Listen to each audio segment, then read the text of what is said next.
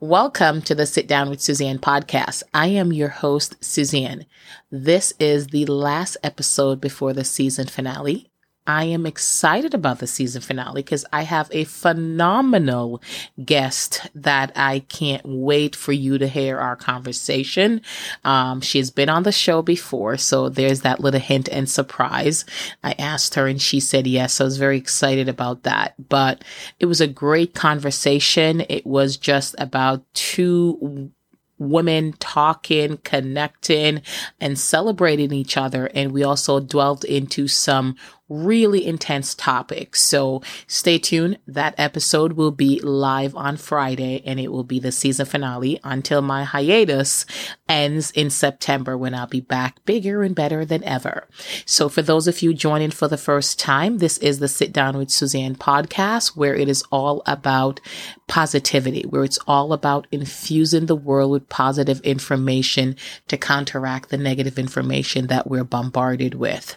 It follows the tenets of my brand, which is to inspire, to motivate, and to empower. So I thank you if you're listening for the first time, and I hope you continue to be a fan. I hope you catch up on all the past season. Um, there were some fantastic episodes, some great guests. So I absolutely hope you get a chance to catch up so that you'll be ready for season two. And for my loyal listeners who join me and tune in week after week, months after months, even when I take mini breaks, I thank you and I appreciate you. I've been doing an episode every night this week as we lead up to the season finale. And I've talked about some things that I'm passionate about. I've talked about, you know, embracing the authentic you. I've talked about self care. I've talked about racism. I've talked about just so much different um, topics that I think is important because it's what's happening right now. It's what's happening in our society right now. But one of the things I wanted to talk to you about, it's the power of your vote. Now, it's no secret that this country is in dire need of leadership. At the highest level, we have leaders and a leader that is divisive, that is not a representative of the people who chooses to not unite the people, but instead chooses to say things and make statements that divides. So we need a leader that is going to stand for racial justice. We need a leader that's going to stand for equality. We need a leader that is going to stand for every single American citizen. A leader that is not going to focus more on his defending his Twitter name, a leader that's not going to focus on golf, a leader that's not just going to focus on fighting with uh, people that honestly, when they should be running this country. So we need a leader. And we need a leader in many levels of Congress because they will not hold the president accountable to the things that he does to his divisive ways. So we need to stand up. November is coming up and we have an opportunity to go out and vote in November regardless of who you voted for in the previous election, one cannot ignore what has happened in this country since then, the state uh, that we're in. Um, because of this pandemic, the handling of the pandemic, the handling of the racial injustice uh, climate that is happening right now. So it's important that we find a leader that is going to be, like I said, be a representative of all people. But before we get to that, let's talk a little bit, you know, let's share some facts here. So in August 18, 1920, women gained the right to vote. This was in 1920, only 1920, that women gained the right to vote. Funny enough, on February 3rd, 1870, African Americans gained the right to vote with the ratification of the 15th Amendment. But there's always a but when it comes to the African American race. Because of multiple underhanded practices and just scheming ways, it prevented African Americans from exercising their rights to vote. Even though this was ratified in 1870, it wasn't until the Voting Rights Act of 1965 was signed into law that helped overcome the legal barriers at both the state and the local level that were keeping African Americans from exercising their right to vote. It wasn't until that that we were able to vote.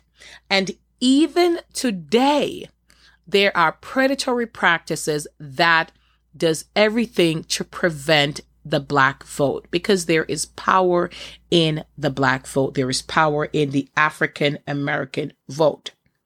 I am telling you that it is important to vote. It is important to research the candidates that you're voting for. Don't just blindly vote for a party. Research the candidate, question the candidate, show up when they have events, and when they get elected, we have to hold them accountable. But before we get to the presidential level, there are many, many opportunities for us to exercise our right to vote. A lot of people don't vote in the local election. It's not realizing that them not voting in the local elections, these people are the ones that make decisions that impact the communities that you live in. And a lot of people will say, you know, one vote doesn't matter. But think about this. If every person thinks that one vote doesn't matter and we have a million people thinking that one vote doesn't matter, then that's a million vote that's not counted. We have an opportunity to vote um, in our local elections. We can vote for people on school boards. This is where your kids go to school. So you want to be a part of that. We have opportunity to vote for mayors, city councils, district attorneys, and then we have the opportunity to vote for senators. So when you find out about elections that are happening, don't ignore it. You need to show up. You need to show out. And there are still some predatory practices that are happening that is trying to keep you from voting, but you have to vote all the way up the level to president. Now, I know a lot of people are saying that, you know, they don't like the candidates you know, they're not going to vote for anybody because it's not going to make a difference. That is absolutely not true. Because if you see what's happening right now, if we had all exercised our rights to vote, maybe, uh, and then there was some collusion and different things in the election of 2016, but let's not focus on that. Let's focus on the fact that people stayed home and didn't vote because they didn't like either of the candidates. If you don't vote, there is a very, very good chance that the candidate that you oppose is going to end up winning. So every vote counts. Examine the issues. What do these people stand on? And like I said, hold them accountable when they get to office. These people are making decisions about your life. They're making decisions about your health care. They're making decisions about your finances. They're making decisions about your education and not just for you, for the future, um, your future children, for the next generation. So it's important that you're, you, you know, you get your vote out there. It's important that your vote counts. So staying home is not the answer. Your vote counts. Your vote matters. So in this upcoming election, please do not stay home. Please do not say you're not going to vote for the pres- a president of the United States. And I understand that Kanye has put his bid in and that I believe is pure foolishness. Do not allow that tactic to split your vote. I think Kanye, the man that said slavery was a choice, has shown that he does not have the capacity to run the country. So let's not get bogged down into those details. And that's the most I'm going to say on that. Nothing against him. He's a talented man, but he's not fit to be the president. We already have somebody in the White House that's not fit to be the president. Let's focus on getting somebody in the White House that is fit to be president, somebody that is focused on the entire nation, all race, all tribe, all creed, all religion, black, white, Spanish, Jewish, Asian, ev- Caribbean, every single race, man, woman, child, That's what we need. So there is power in your vote. So, like I said, this is going to be very, very short. But get active. Get out in your communities. The senators that are in, it's mainly a Republican Senate. And I'd love to see that there's a lot of Democrats that are running and voting and, uh, you know, unseating long held position by Republicans. And even don't want you to get bogged down in the party. Vote for the person that you believe will stand up for the rights of everybody. So when November comes, don't sit it out. I beg you, I urge you, I encourage you, do not sit out this November election what is happening right now in our country, we do not want a repeat. Let's get up. Let's get out there and vote. Let's exercise our rights to vote.